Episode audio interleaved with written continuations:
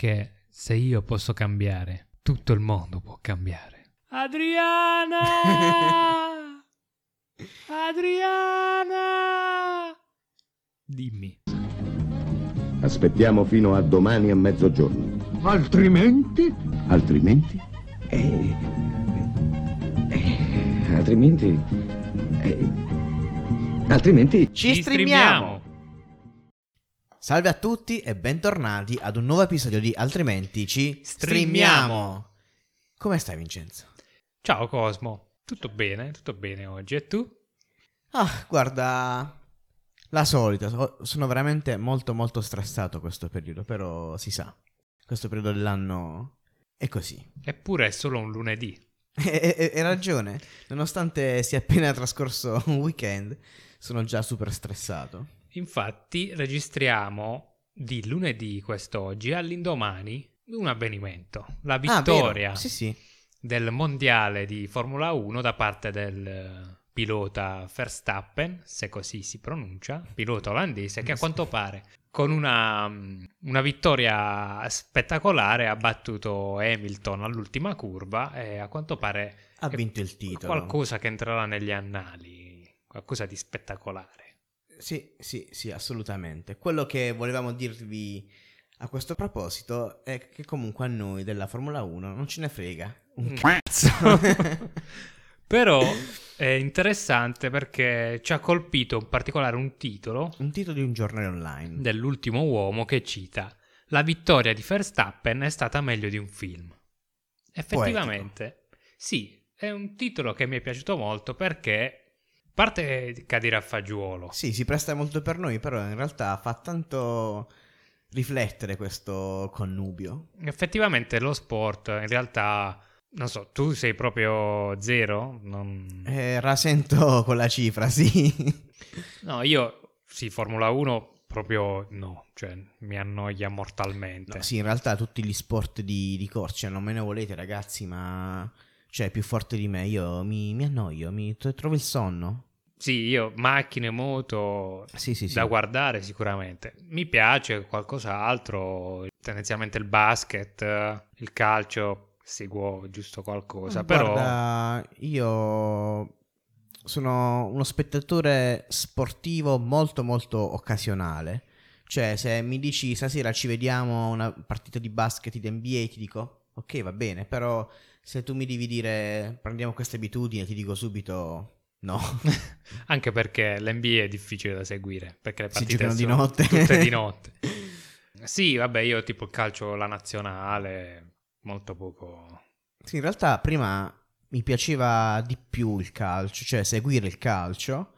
eh, ma sono un paio d'anni col Covid, guarda, ho perso anche questa cosa di seguire il campionato, cioè non so più, più nulla. Prima mi piaceva rimanere almeno un minimo informato. Guarda, io forse direi che preferisco praticarlo che guardarlo, lo sport. Vorrei poter dire anch'io, perché è quello che ho pensato in questo momento, per poi subito riprendermi e dire: Ma, ma dove vai? Che sei fermo da, da praticamente 5 anni.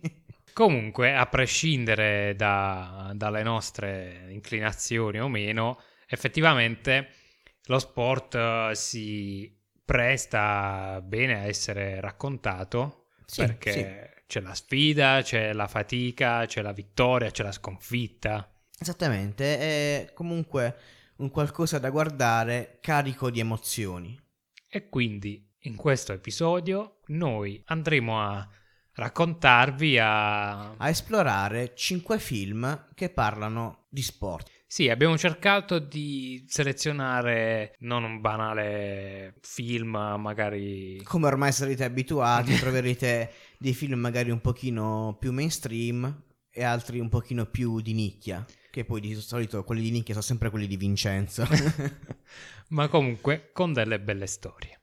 non perdiamo altro tempo, fiondiamoci alla prima posizione. Numero 1. Alla prima posizione della top 5 di quest'oggi abbiamo Ogni maledetta domenica, titolo originale Any Given Sunday del 1999, un eh, film per la regia di Oliver Stone che è ritenuto uno dei migliori film sportivi della storia del cinema, eh, che parla ovviamente, per chi non lo sapesse, di football americano. Football americano. Nel cast troviamo Al Pacino, Cameron Diaz, Jamie Foxx, James Wood, John J. McGinley, che forse molti di voi non diranno niente, ma è il nostro amato Dr. Cox della serie TV Scrubs, e Charlton Heston. Aggiungerei anche Dennis Quaid, che interpretava l'altro quarterback con l'anziano, diciamo. Sì, sì, sì, sì, sì. Eh, sì, un cast di tutto rispetto, devo dire, perché tutti bei nomi, soprattutto in quegli anni, voglio dire. Un Al Pacino già, Già grande, fase- però non anziano come è Esatto, oggi. Esatto. Cameron Diaz, Bellissima. top. Anni bellissima. 90 ovviamente sono tutti i suoi. Sì, Anni nettamente. fine 90-2000. E Jamie Foxx, eh, Giovanissimo. giovanissimo, ma apprezzabili. James Woods e Charlton Heston, due dinosauri, Due colossi, sì, sì, colossi. E John McGinley che ha- aveva già collaborato sicuramente in uno, non so in- se in altri film del regista. Platoon, se non mi sbaglio, c'era lui. Sì, mi sa di sì. Si presta molto a- sì, sì, sì. ad sì, andare nel Vietnam. Eh, prima mi stavi dicendo odiosissimo in questo film, vero? Però, cioè nel senso, non è che gli è stato dato poi così tanto spazio. Secondo me era proprio la parte, diciamo, brutta del Dr. Cox che abbiamo visto. Ah, film. intendi Sì, sì, come giornalista? Come giornalista. Beh, sì, doveva rompere le scatole. Esatto, esatto, è proprio in perfetto stile. Ma anche se alla fine... Sì, sì, poi si è ammorbidito, però cioè, non abbiamo visto poi, non c'è questa evoluzione del personaggio. Nonostante le quasi tre ore, mio Dio. Comunque, ci torneremo. Ci torneremo. A proposito del cast, eh, sei Hall of Famer della NFL hanno interpretato. Quindi grandi giocatori del passato. Esatto, hanno interpretato gli allenatori avversari di Tony D'Amato, che sarebbe il il nome di Al Pacino nel film, esatto, il protagonista. Il protagonista del film, in sostanza. Che sì, praticamente... O uno dei protagonisti. Sì, diciamo. Potremmo dire che ce ne sono tipo tre. Eh, sì, sì, sì, sì, sì, sì, sì. Comunque, sì, mh, ogni partita che vediamo nel film, che sono sei in totale, c'è una specie di occhiata che si scambia con, la- con l'allenatore avversario e ogni volta è uno di questi sei grandi giocatori del passato. Volevo soffermarmi un'altra volta sulla durata e sulla questione del- dei protagonisti, ok? Solitamente, anzi molto spesso, è capitato che mi hanno detto ma, ma sem- parlate sempre di film che vi sono piaciuti tantissimo? E in realtà, in questo caso, a me si è piaciuto, ma non, non tantissimo. L'ho trovato un po' troppo lento, specialmente nella prima ora e mezza. Sembra che si sviluppino tutte queste sottotrame per poi decidere dove andare a parare. Tu hai avuto questa impressione? L'ho trovato sicuramente lungo e Lento. lento, sì, però cioè, l'ho apprezzato. E sì, sicuramente non me lo rivedrei così a cuor leggero un'altra volta. Esattamente. Probabilmente, cioè, mi è piaciuto tanto da desiderare, desiderare di rivederlo magari un domani, ma questo domani lo vedo parecchio lontano. Vabbè, un po' quei film che sono cult, che quindi per eh, cultura generale eh, di cinema Sì, bisogna sì, guardare, sì, poi magari sta a- allo Poi se spettatore. ti piacciono questi, questi film dal taglio molto patriottico, molto americano, tant'è che, come abbiamo detto prima, questo regista è proprio specializzato in questa tipologia di sì, film. Sì, beh, effettivamente eh, Oliver Stone è tipo il regista dell'America, cioè ha fatto Platoon, È proprio una bandiera. nato il 4 luglio, JFK, World Trade Center, cioè sempre film con le storie americane, con eh, le- queste cose qua, no? E infatti anche questo film è un po' studiato, cioè quasi un film epico sullo sport, quindi Esattamente, esattamente. è, è abbastanza impegnativo, ecco. Bravo, non trovavo il termine prima, è proprio impegnativo l'aggettivo giusto per definirlo. Comunque, a proposito sempre di- degli allenatori del cast, in un primo momento il ruolo di Tony D'Amato fu proposto a Clint Eastwood, un'altra pietra Un'altra miliare, pietra, esatto, un altro dinosauro. Che eh, però non accettò perché voleva avere anche la regia eh, e quindi E niente. quindi niente. Hanno ripiegato così su eh, Al Pacino Ovviamente. che si contendeva il, il posto con Robert De Niro. Perché non puoi contattare Al Pacino senza, prima- chiedere anche a Robert, De Niro. Anche se in realtà in ogni episodio lo nominiamo Robert De Niro per questo motivo. È vero, vabbè, sarà pure il più grande attore Esattamente. della seconda metà del Novecento. Il discorso dell'ultima partita del coach D'Amato è probabilmente uno dei più famosi della storia del cinema, sia a livello sportivo che, che non, insomma. A quanto pare eh, tutto il discorso fu ispirato ad un discorso realmente avvenuto, realmente fatto da un altro coach, sempre dell'NFL, che allenava i Cleveland Brown. Sì, parliamo di Marty Schottenheimer, che a quanto pare è l'allenatore più vincente della NFL a non aver mai vinto un Super Bowl, nel senso ha vinto tantissime partite dei regular season, ma poi non ha mai vinto il titolo finale. Nell'89 appunto tenne questo discorso in occasione dei playoff per la sua squadra. Certo, è effettivamente mol- sempre citato il centimetro in più che ti devi sudare per la vittoria. È un discorsone, effettivamente. Sì, sì, sì. Anzi, io aspettavo perché era la prima volta che guardavo questo film, perché non l'avevo mai visto. Lo aspettavo perché sapevo a livello proprio. Lo conoscevo per, per fama. per fama, questo per discorso. dire. Hai mai praticato il football americano? Eh, no. tu? No, ovviamente no. E forse anche questo è un po' un problema del eh, seguire forse questo film. La difficoltà in questo film è proprio questa, questa mancanza di cultura riguardo a questo sport. Cioè, ovviamente parlo per me, non è una roba molto sentita, però mi sento Sì, di dire. Sempre a proposito dell'americanicità, diciamo il football americano magari per loro è qualcosa di molto ma molto ma molto più importante, quindi anche questo non ci ha, a parte di non capire molte cose, non ci ha Infatti, preso. un'altra cosa, cioè, la prima parte del film è anche molto tecnica, cioè proprio a livello anche di terminologia, di fasi di gioco. Io non ci ho capito una mazza. Forse è anche questo che ha reso un pochino più soporifero. Touchdown. a proposito del touchdown, io ho scoperto, grazie a questo film, di preciso che cosa è. Ma andiamo alla prossima ripresa. Numero 2. Il secondo titolo della nostra puntata è I Got Game, un film uscito nel 1998 e diretto da Spike Lee. Ho uno strano rapporto con, eh, con Spike Lee. Perché l'hai I conosciuto? No, i suoi film mi piacciono, ma a volte penso che sia un po' troppo fissato con la questione del, del razzismo. Mm, non lo so. Dieci anni fa ti avrei detto forse sì. Eh, Ma adesso non lo puoi toccare. Sì, questo è, è vero, sacrosanto. Però boh, certe volte sembra che faccia anche un po' del razzismo al contrario. Eh, mm, beh, diciamo che è un po'... Per esempio, in questo film, prima di cominciare a parlare di questo film, Sì. ci fatto caso che le poche ragazze bianche erano tutte delle puttane. Effettivamente sì.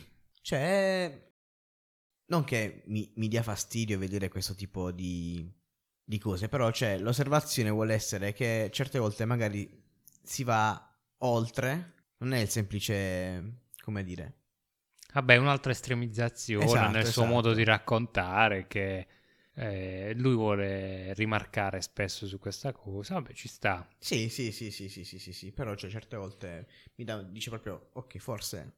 Vabbè, digressione fatta, torniamo alle nostre curiosità.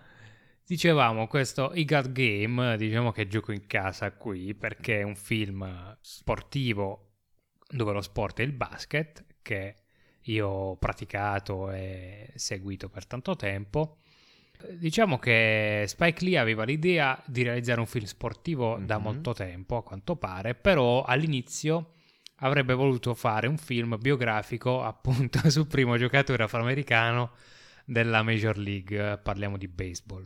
E meno male direi che non l'ha fatto perché il baseball, se il football è, no- è noioso, figurati il baseball. Probabilmente il baseball è anche peggio.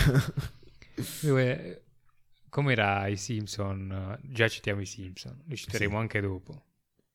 Vabbè. Vabbè, vai, spara. No, intendevo la- quando giocano a baseball che ogni inning bevono una birra, ma questo è l'inning della birra.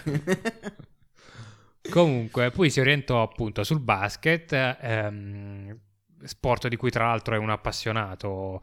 Spike Lee è super tifoso storico dei New York Knicks, sta sempre in tribuna d'onore. E, e niente, comunque la sua idea non era quella di fare un film sportivo, diciamo, nudo e crudo, banale, ma come... Ci diciamo, il protagonista del film non è l'agonismo che si viene a creare tra sì, i protagonisti. esatto. È più che altro mettere in luce le contraddizioni del basket collegiale, l'NCAA, che in America è sentitissimo, Certo. e di come le università cercano di persuadere i giovani talenti del liceo.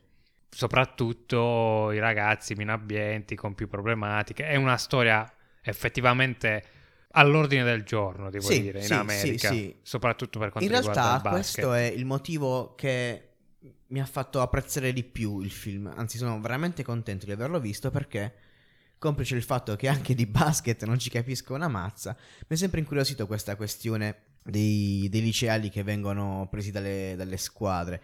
È una cosa che mi ha sempre destato curiosità, ma non mi ero mai documentato. Questo film, se anche voi versate nelle mie stesse condizioni, è veramente l'ideale perché spiega bene tutte le dinamiche. Sì, sì, e mette anche in mostra la fatidica scelta che spesso fanno i giocatori di basket di scegliere se andare al college con le borse di studio o se andare direttamente nel professionismo, come per esempio ha fatto, non voglio dire cazzate, LeBron, Kobe, vabbè.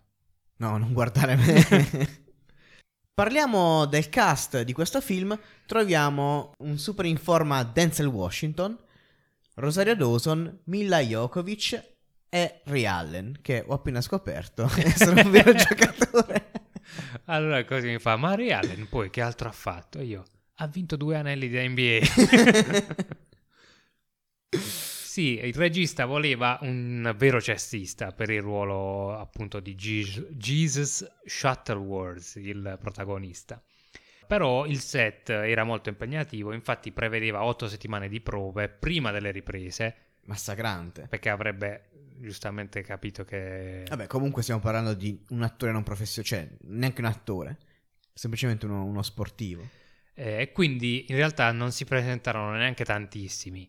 Um, si presentò Ray Allen, appunto, che all'anno era eh, sophomore in NBA con i Milwaukee Bucks, Io sto annuendo con la testa, ma non sto capendo. cioè era al secondo anno in NBA. Mhm.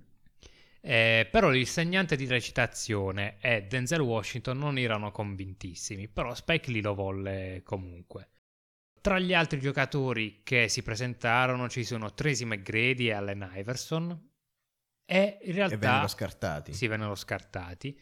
Secondo me perché Allen Iverson era basso, avrebbero dovuto scrivere proprio diversamente perché Allen Iverson è stato un giocatore iconico anche per la questione dell'altezza Sì. cioè fisicamente non era lo standard, quindi secondo me ci sarebbe stato anche questo aspetto da mettere in considerazione. considerare, da certo. considerare. E poi Kobe Bryant pure fu coinvolto, però non volle partecipare perché eh, era reduce da una bruciante sconfitta nei playoff del 97 e si voleva solo allenare, come al suo solito. Fa il cinema. Devo andare a vincere. Che poi in realtà non lo sappiamo. Cioè. Poi l'anno successivo, come è andato? No, l'anno, l'anno successivo hanno vinto i Bulls per la sesta volta. E si... Ma sei veramente un appassionato perché questa cosa l'ho chiesta così. Mi è venuto in mente, l'ho chiesto e lui mi ha risposto. Vabbè, gli NBA anni 90 la conosco discretamente bene. Comunque, Andando avanti con le nostre curiosità, la colonna sonora eh, riporta brani di Aaron Copland, compositore americano di musica classica contemporanea e jazz. L'ho detto bene? Jazz.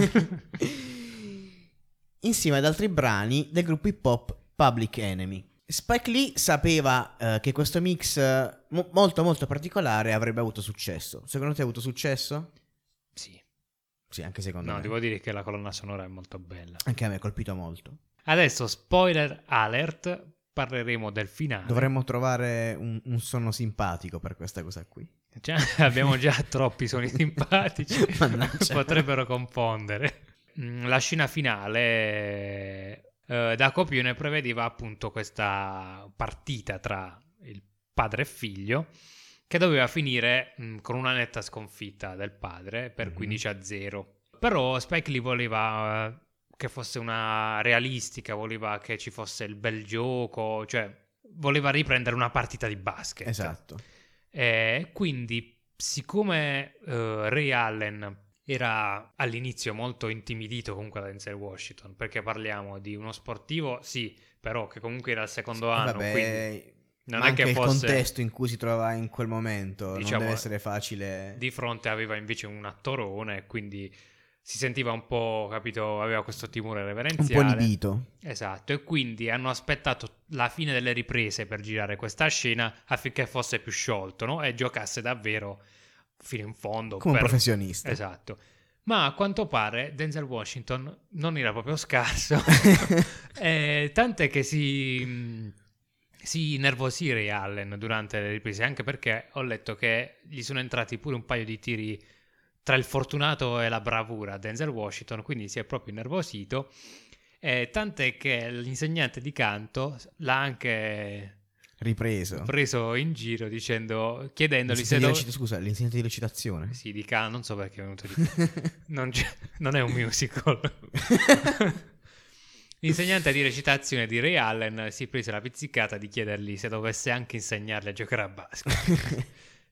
Io a questa storia non ci credo, però non lo so. Vabbè, la riportiamo. Ci piace pensare però che sia andata davvero così. Tu hai mai giocato a basket? Eh, ti stupirò. Sì, l'ultima volta che ho giocato a basket però risale tipo a 21 anni fa. facevo, la, facevo la quinta elementare. abbastanza specifico.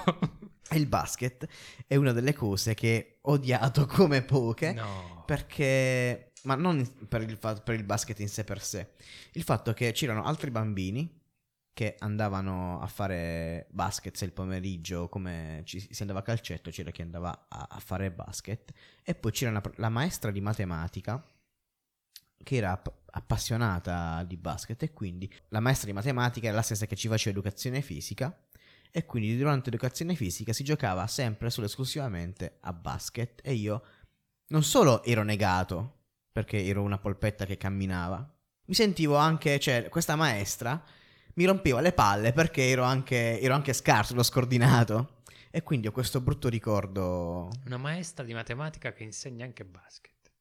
Sì, Era bravissima con i tiri perché calcolava le traiettorie, immagino. Spero cancellerai questa, questa battuta. Comunque, Eh, e quindi niente, poi non ho più riprovato perché mi è rimasto un po' questo... neanche la campana Che cos'è la campana? è un gioco. Ah, sì, sì, sì, sì, sì, sì, sì. Comunque no. Vabbè. Numero 3. E siamo al terzo film per quest'oggi che è Veloce come il vento. È un film italiano del 2016 per la regia di Matteo Rovare. Un'altra critica che mi è stata fatta è quella di includere pochi film italiani. Ci sarà Eccovi accontentati. film, ehm, diciamo qui lo sport, parliamo della- delle corse. Delle corse, un altro Eh, film... eh, Corse Gran Turismo, rally, come definirle? Macchine. Macchine non della Formula 1. Esattamente. È liberamente ispirato alla storia di Carlo Capone, un pilota di rally torinese che ha vinto, che vinse il campionato europeo nell'84 con la Lancia, eh, la cui carriera è stata segnata da un temperamento non semplice e una vita privata funestata da drammi personali. Non so quanto ehm, sia stato preso effettivamente dalla storia vera, però nel film diciamo che, porca miseria, cioè già da- dall'inizio ti lascia... sì, sì, cioè ti lascia proprio con l'amaro in bocca. Ma a proposito di questa cosa qui, che si parte già con l'amaro in bocca dall'inizio, come dicevo prima siamo eh, rimasti in Italia per questa posizione. Eh, innanzitutto volevo dire che il film mi è piaciuto tanto. Ma non la- ti è piaciuto? No, tanto? mi è piaciuto, Eh. mi è piaciuto. Quello che volevo dire è, non so come, ma cioè, si sente proprio che è un film italiano. Non saprei dirti qual è eh, questa cosa che mi fa dire, caspita, è proprio un film in stile italiano, però cioè, lo, lo si percepisce tantissimo. Tu hai avuto questa sensazione? È un po' italiano, come direbbe Stanis La Rochelle. Forse il dolce amaro c'è sempre nelle cose nostrane. Tu dici che è quello? Non, sì, forse. Non so. Stefano Accorsi. Sì, forse è. Semplicemente Stefano Accorsi. Ma veniamo alla regia. Parliamo di Matteo Rovere, regista italiano classe 1982 che al momento ha all'attivo quattro film. Un gioco da ragazzi, Gli sfiorati, Veloci come il vento e Il primo re. Conosciuto quantomeno da noi per aver prodotto la, anzi le web series dei The Pills, oltre che la saga di Smetto quando voglio. Grandissimi. Grandissimi, sì. Il regista, appunto, ha provinato quasi 500 ragazze prima di scegliere la protagonista, che ricordiamo essere Matilda De Angelis, che è stata coinvolta tra l'altro a quanto pare per caso, cioè un suo amico stava facendo um, tipo il casting per tra l'altro un altro film a quanto pare e ha mostrato la sua foto a Matteo Rovere che l'ha voluta provinare, uh, ci sono stati diversi provini e tra l'altro lei non pensava neanche di fare la protagonista. È stata una cosa proprio nata così. così. Ma infatti, se non sbaglio, è proprio il suo esordio al cinema. Sì, è il suo esordio, eh, anche perché era 2000, vabbè, è giovanissimo, ma 2016 aveva tipo 20 anni. 20 anni, 21 anni, credo. Eh, sì, esordissimo. Tra l'altro, non aveva neanche la patente quando ha iniziato a, re- a girare. È assurdo. Tanto che in una scena del, del film lo dice pure, non ho neanche la patente. Era Già, ha solo la patente, diciamo, agonistica, ma non quella... Anche perché è anche vero che nel, nel film interpreta un personaggio minorenne. Eh già. Però abbiamo fatto questa fun riflessione, fact. sì, fun fact. La preparazione degli attori è iniziata in primavera, mentre le riprese si sono svolte a partire da agosto, in concomitanza con il campionato GT, Gran Turismo. Aspetto che ha permesso di girare le sequenze ambientate in pista. Sul set c'era il, il, pilota Paolo Andreucci che ha fatto da consulenze per l'intero periodo del, delle riprese. Non so veramente niente di tutta questa roba. Ma neanch'io l'ho solo letta. Stefano Accorsi, il coprotagonista, diciamo, ha, pre- ha, dovuto prepararsi al ruolo di Loris, che poi secondo me è quello più legato a, al pilota di cui abbiamo parlato all'inizio. Sì, sì, sì, sì, sì. Come personaggio, no? Ha dovuto prepararsi sia dal punto di vista psicologico che fisico, infatti ha perso un sacco di chili, era veramente magrissimo. E per avere l'aspetto sciupato ha anche persino scelto volontariamente di dormire molto poco. Suona molto americano questo. Sì, una preparazione della scuola, come si chiama quella scuola attoriale che fanno tutti... Non, non mi ricordo. Neanch'io. Chied- chiederemo a Google. O ai nostri ascoltatori. Fatecelo sapere. Comunque ha anche a quanto pare frequentato delle comunità di recupero perché comunque doveva interpretare un tossicodipendente, insomma è stato comunque molto... Che, che interpretazione, a me è piaciuto veramente tanto. Sì, sì. Eh, anche l'accento, eh, cioè molto marcato, molto... cioè mi, mi, ha, mi ha impressionato, devo essere sincero. Molto bravo, bravi e molto bravo. Cioè in realtà un po' tutti, tutti quanti avevano l'accento molto marcato Forse, la protagonista. forse è questa l'italianità anche. Sì, è vero, forse è anche questo. Comunque, hai mai fatto... Hai mai Ora, guidato... soltanto quando dice vacca boia. hai mai guidato una macchina di corse Gran Turismo? Uh, no, anche questo mi manca come sport fatto. Tu invece? No, zero, mai. Forse go-kart una volta. No, io manco quello, zero. Solo una macchina. Sì, sì, in, sì. In eh. strada. E aggiungo che sono anche un guidatore molto cauto, quindi non mi piace fare neanche Fast and Furious. E anche questo sport l'abbiamo smarcato. Numero 4. Il quarto film della nostra puntata parla di Rocky, come dire, il... Vincenzo sta, sta imitando il protagonista, film uscito nel 1976 per la regia di John G. Avildsen. Tra l'altro mi sono vestito uguale a Rocky. Vero? la felpa grigia e anche il pantalone della tuta grigio. È solo la copertina che c'è addosso che stono un po'. Fa un freddo cane nel nostro studio. Rocky nominato a 10 Oscar, ne ha vinti 3. Uno per miglior film, uno per miglior regia e uno per miglior montaggio. Volevo dirti che aspettavo questo momento, volevo dire tante cose su, su questo film. Che non avevi mai visto. Che allora, eh, sì, cioè non l'avevo visto intero, l'avevo visto a, a spezzoni e anche un bel po' di anni fa. Sai, quando vedi quelle robe che ti danno un po' di vecchie e poi le skippi, salvo poi recuperarle da grande, dici come ho fatto a vivere senza aver mai visto questo capolavoro. Come ho detto capolavoro perché mi è piaciuto tantissimo. Vabbè, Rocky, cioè in realtà innegabile che non sia un bel film, solo che ci sono tanti punti forse per una questione di doppiaggio, per una questione di adattamento, che comunque, cioè, non si, capis- non si, non si capisce lo scopo delle scene. Cioè, Se- le trovo molto... Secondo me è un problema di doppiaggio. Che pur essendo curato da una. cioè dai doppiatori. Eh, Gigi Proietti era la voce di Stallone in questo film, per dirne uno. Sicuro che era Proietti? Sì, L'altro giorno mi hai detto che era Ferruccio... e ho sbagliato. no, l'ho letto oggi.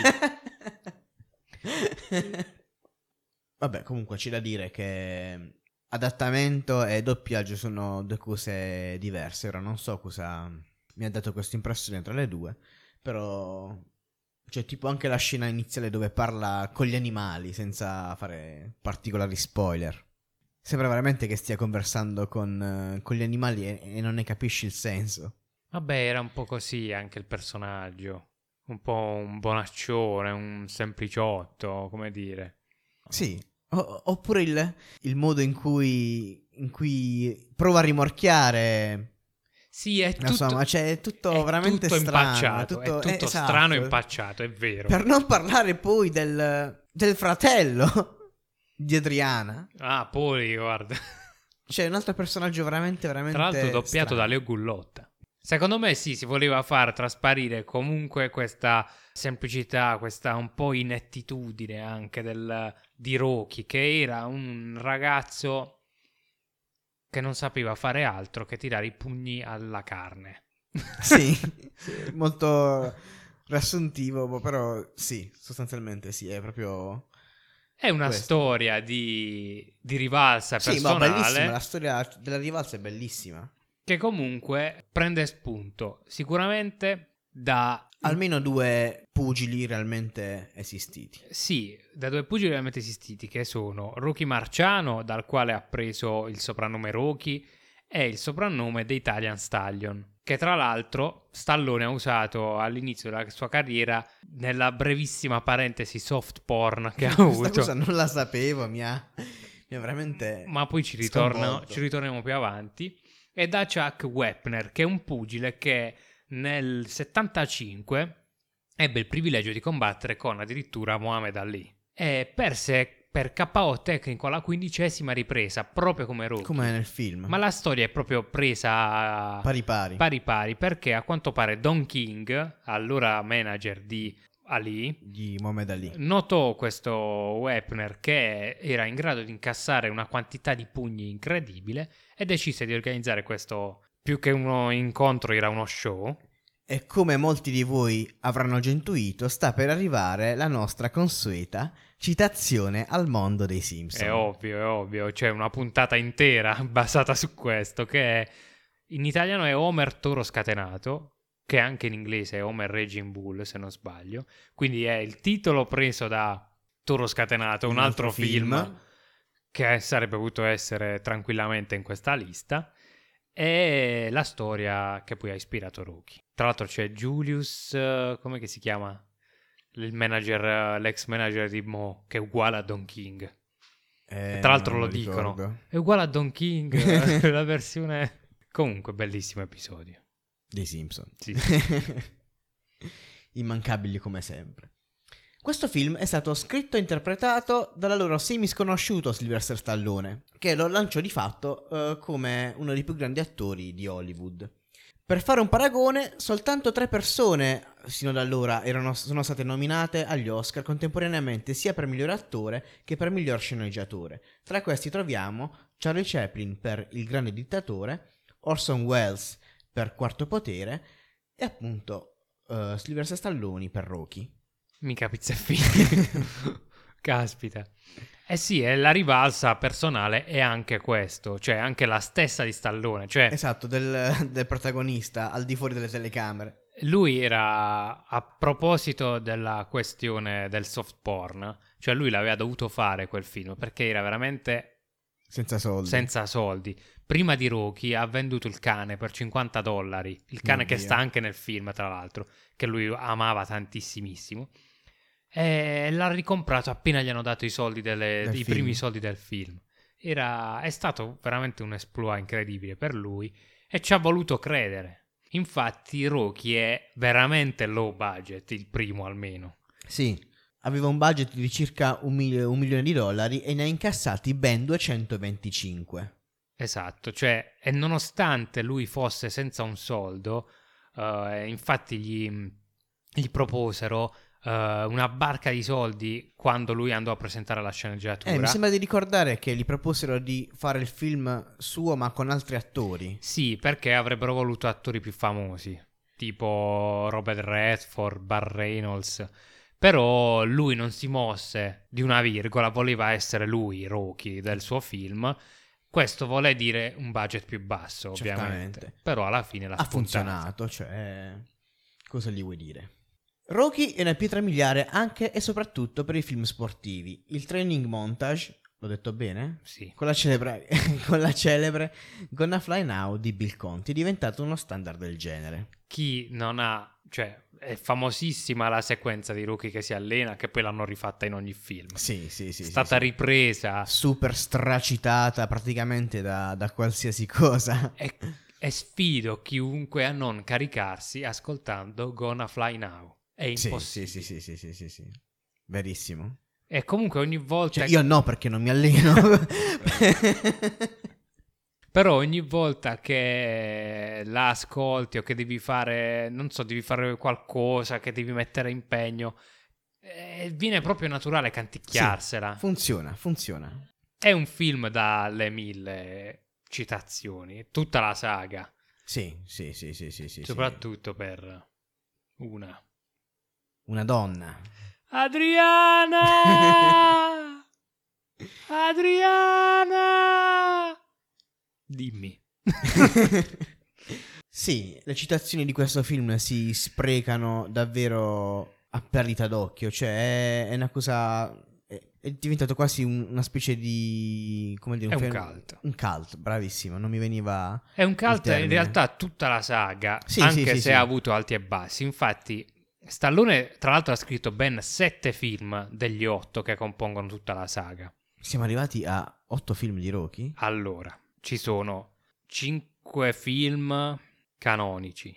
Cioè, no, Ah, sì, perché se metti in mezzo anche Sì. i, i, Allora, i sequel fatto- Creed, eccetera. Rocky 1, che è questo qui, questo con, qui. contro- il primo contro Apollo Creed. Contro Apollo Creed, certo. Bellissimo.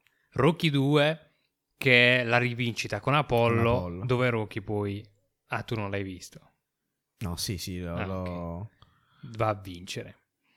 Rocky 3 contro Clubber Lang, interpretato da Mr. T, Mr. T de- delle team. uno dei più brutti secondo me. Rocky 4, Quello famosissimo con eh, al- famosissimo almeno per una frase, che è ti spiezzo Ti in spiezzi due. in due, certo. ha risolto la guerra fredda a scazzottate. Rocky 5, L'inizio al declino. che è il più cesso, secondo me. Eh, tra l'altro è anche quello che ha avu- ha tipo il secondo budget più alto della saga ed è quello che ha incassato, di meno. E che chiude, diciamo, Rocky giovane, tra Giovane. virgolette. Poi è stato fatto Rocky Balboa, cioè di quando Rocky torna de- degli anni 2000. Sì, non molti anni fa in realtà. Dove lui proprio torna sul, sul ring da vecchio. E quindi sì, sono sei. E poi ci sono i due nuovi che sono spin-off, diciamo. Sono spin-off, sì, dove comunque lui interpreta se stesso, cioè nel Sì, senso sono- interpreta Rocky. Sul figlio di Apollo Creed. Infatti, da lì il nome Creed. Bravissimo. Io sono arrivato a vedere fino a Creed, non ho visto l'ultimo. Io ho visto l'1 e il 2, eh, il quarto non tutto. Basta. Comunque, a proposito di incassi e di successi, l'intera saga di Rocky è al dodicesimo posto della classifica delle più grandi saghe, co- dei più grandi incassi delle saghe del cinema, con 2 miliardi 900 milioni e rotti di dollari. Quasi 3 miliardi. Mamma mia. Wow. Nell'arco di eh, eh, quasi 50 anni. Sì, è dal 76 al 2018, non sono 50. Sono una quarantina. Sì. Una quarantina buona. Che altro dire di, di Hai- questo film? Hai mai fatto pugilato? Qui potrei darti una mezza, come dire, Verità. verità, no, una mezza sorpresa. Perché eh, non ho mai eh, fatto, praticato il pugilato, però ho una breve parentesi, ma forse neanche tanto breve, 5 anni nelle arti marziali, nel, nello specifico ho praticato Kung Fu. Panda. No, senza panda. Ah, tu invece bene. hai mai fatto pugilato? Pugilato sì, ho fatto Thai box in realtà più che pugilato, però comunque mi sono allenato anche di pugilato. Devo dire che è il mio secondo sport del cuore. Il pugilato? Sì. È molto bello. Mi dispiace non poterlo praticare più, però mi sono divertito. Sì, a me ha affascinato a tratti, ma poi ho perso l'interesse. Numero 5. All'ultima posizione della nostra top 5 per quest'oggi Non ce la faccio. che top 5 non è, lo devo dire. c'è un film del 2017, I, Tonia. Credo che in Italia si chiami semplicemente Tonia. Sì, solo Tonia. Perché non lo so, cioè abbiamo Perché sto no? vizio di togliere le cose. Per la regia di Craig Gillespie.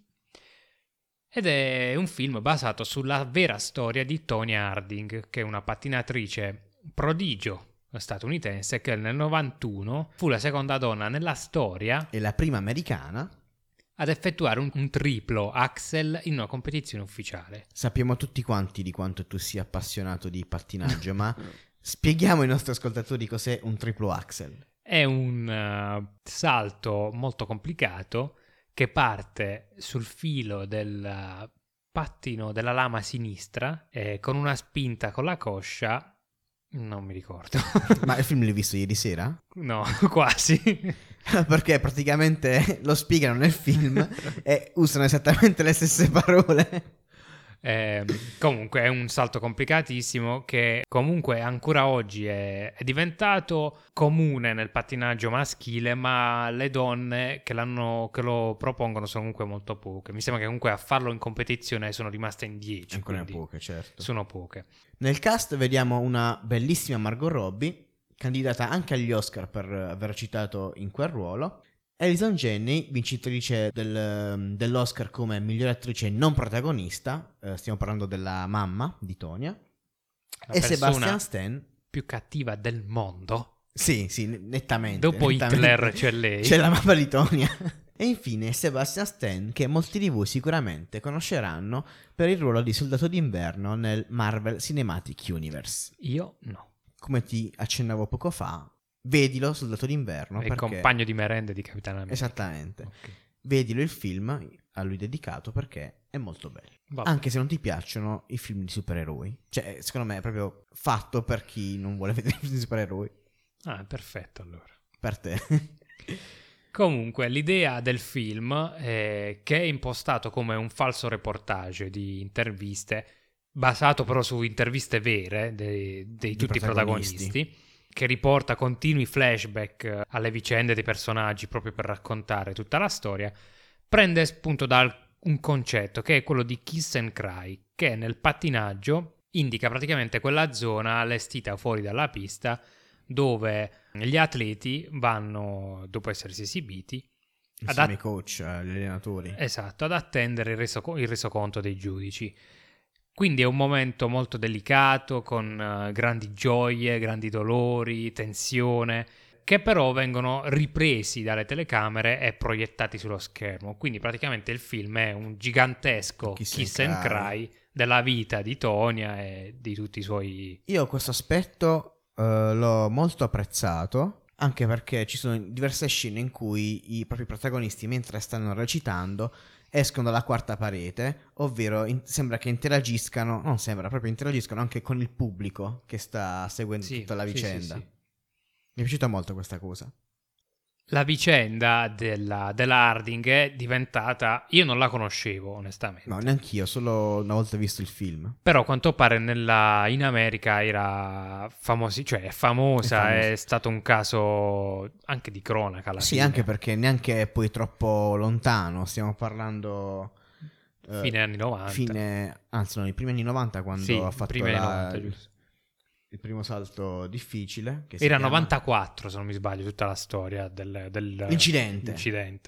Esatto, era il 94. Comunque, eh, sì, però in America invece è un uh, fatto conosciutissimo, tanto da essere proprio entrato nella cultura americana, nella cultura pop, nel, uh, come dire, nella Cultura pop, cultura, bene. ordinaria. Infatti nel 2007 il futuro presidente degli Stati Uniti, Barack Obama, in uno dei suoi discorsi della sua campagna elettorale, utilizzò fare un Tonya Harding, doing a Harding, per indicare il concetto di segare le gambe all'avversario. Diciamo un po' indelicato questo Sì, sì, Barack Obama. un po' rude. L'Harding rispose successivamente in un'intervista al The Guardian dicendo che fu molto scocciata da questa accusa, ma alla fine ogni pubblicità, anche negativa, è comunque pubblicità. Il purché se ne parli. Beh, sì, che è un po' la contraddistinta nella sua vita. Sì, comunque, col fatto parli. che stiamo parlando di anni un pochino più recenti, il 2007, mentre leggevo gli appunti, non so perché, ma al posto di The Guardian ci avrei visto di più su Twitter. È vero, però 2007, Esisteva, esisteva. sì. Sicuramente non aveva la diffusione di oggi, ma esisteva. Ma secondo te, alla fine della fiera, Tonia lo sapeva o no? Guarda, me lo sono chiesto eh, l'altro giorno quando l'ho rivisto, che poi alla fine di tutto non sono riuscito a trovare una risposta a questa, a questa domanda. Perché in realtà Da noi... parte di nessuno c'è veramente una, un'ammissione, ecco, Sì. mettiamola così.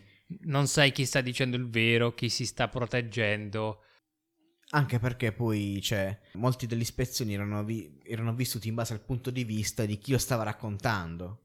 Quindi è, è veramente complicato. Per quello che è il film, io mm, non sono riuscito a, a farmi un'idea. Sicuramente ci sarà tantissimo materiale da, da leggere per potersi informare, ma solo con il film la vedo veramente difficile.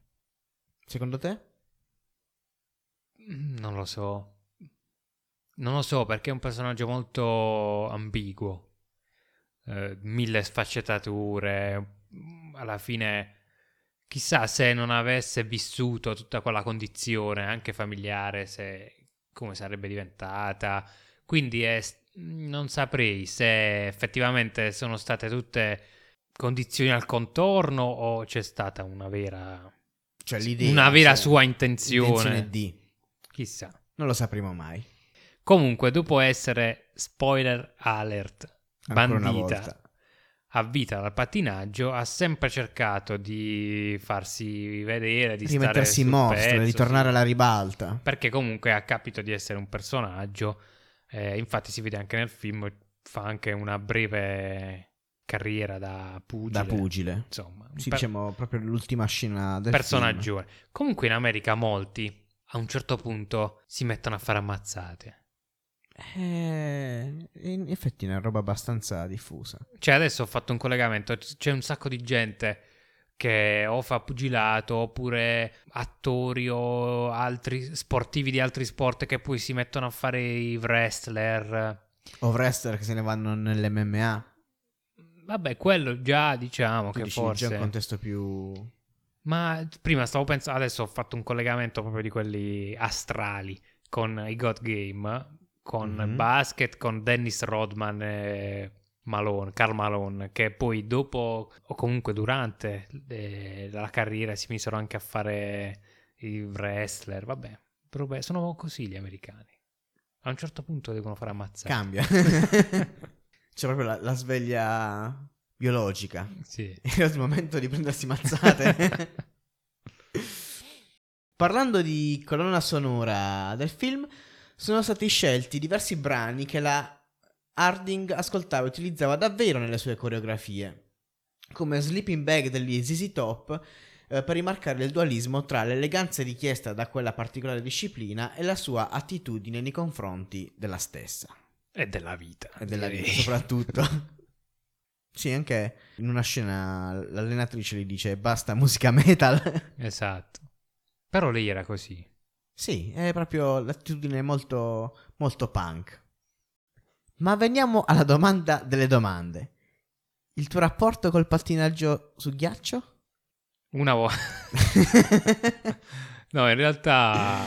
No, zero. Cioè, una volta sono andato al famoso Al palaghiaccio. palaghiaccio a Bari? Sì, a spaccarmi le ginocchia e basta. È, è quello che dicono tutti quelli che sono andati una volta nella loro vita al palaghiaccio. Tu sei mai stato? Ad eccezione mia, perché io non ci sono stato neanche quella volta. Ma neanche su ruote... No, allora su ruote è un altro paio di maniche, perché almeno lì posso dire che ho imparato ad andare sui pattini in linea. Anch'io. Ah sì? Sì. Ed eri bravo? No. Neanch'io. cioè, in un giorno io ho imparato e ho anche quittato, ho, ca- ho capito che non era roba per me. Hai imparato e disimparato. Sì, esattamente. Eh, praticamente un giorno ero, boh, potevo avere tra i 16 e i 17 anni. Stavamo facendo skate ehm, alla Pentima. eh, anche se voi non sapete probabilmente dove è la Pentima. E praticamente c'era questo mio amico che aveva portato i pattini. Non mi ricordo come ce ne uscimmo. Comunque alla fine dissi: Oh, oggi devo imparare a pattinare. Qualunque cosa succeda, oggi imparerò a pattinare. Lasciai lo skate, mi misi i pattini di questo mio amico e piano piano cominciai a prendere equilibrio, a prendere, diciamo, confidenza con, tra tante virgolette, il mezzo, i mezzi. Questo mio amico che non doveva pattinare quel giorno che mi aveva prestato i pattini, portò con lui il suo bestione, che era un boxer di non so quanti chili, enorme. Questo boxer aveva una passione molto particolare, rincorrere gli skateboard. Fu una scena veramente da, non lo so, da, da film comico. Praticamente io mentre, mentre stavo cominciando a camminare per qualche metro da solo con, con i pattini, passa questo mio amico che deve prendere una roba da terra e mi fa come mantieni un attimo il cane nello stesso frangente sfreccia un mio amico con lo skateboard e praticamente il cane non, Inizia a comincia a rincorrere lo skateboard io per i primi 2-3 metri riesco a tenere il cane poi non so cosa succede sai quegli inghippi tipo un sassolino microscopico nelle rotelle comunque io mi ritrovo di culo per terra e il cane che continua a correre dietro a questo con lo skate e io camminavo con il mio sedere praticamente i pattini ormai erano andati Perché non, la- non hai lasciato il cane? Continuo a domandarmelo. Sono passati 17 anni, 16 anni, continuo a chiedermelo. Ormai mancabili le nostre consuete menzioni d'onore. Eh, eh, qui ci sarebbe tanto da dire, specialmente in territorio nostrano. Beh, se qualcosa non ci manca è l'amore per lo sport, in particolare il pallone.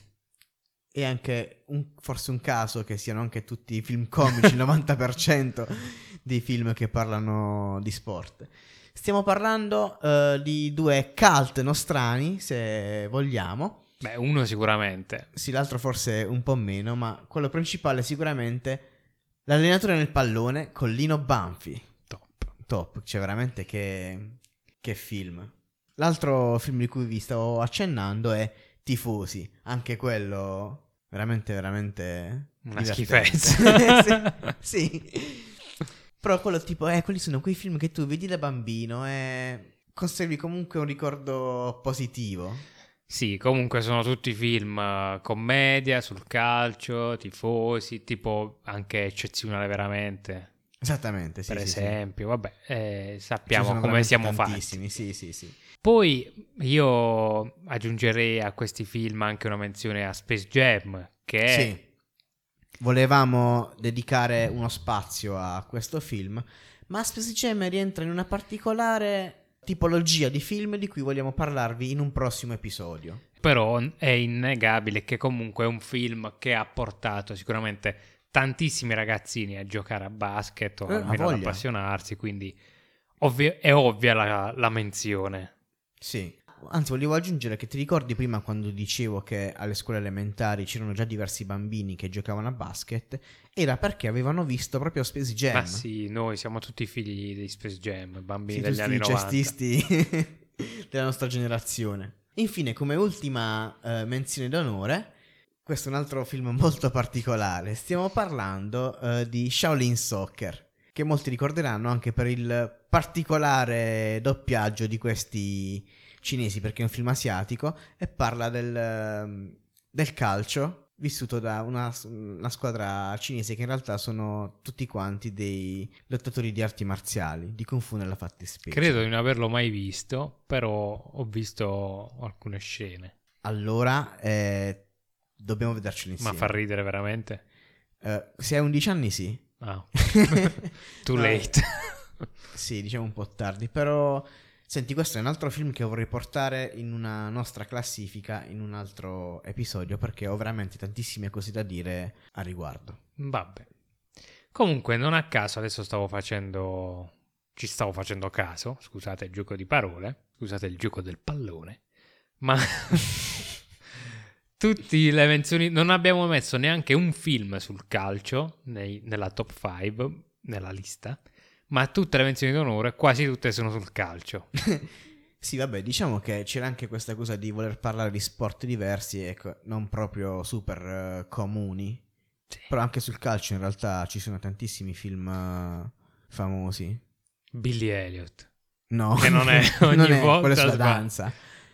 Com'è che si Eh, chiama? Jimmy Gimbal? Jimmy Gimbal. O Jimmy Gumball. Ma non voleva tipo, cioè non era quello che doveva giocare a calcio e invece fa il ballerino. Quello è Sto facendo un credo. mischione. Anch'io ora, ora sono, sono Comunque, confuso. comunque niente, abbiamo parlato di questi cinque film, di questi cinque sport. del- Fateci sapere adesso voi se vi vengono in mente altri film sugli sport. Effettivamente ce ne sono tantissimi sul pugilato, poi facendo Sì, ma un- anche sul basket, se vai a vedere. Sì, sì, anche sulle corse in realtà. Sì, in realtà Forse l'unico è Tonia che ha pochi rivali a livello di altri film di sport, sul- sullo sì, sì, sport. sì, sì, Sì, sì. sì, sì. Se vi vengono altri film su sport particolari fatecelo sapere. Noi vi invitiamo ancora una volta a seguirci su tutti i nostri canali per anticipazioni e robe del genere. Perché se io posso cambiare, tutto il mondo può cambiare. Questa che citazione. Questo è Rookie 4. Detto questo, Vi vi lasciamo, lasciamo alla prossima puntata di Altrimenti Ci streamiamo. Ciao. Ciao Adriana.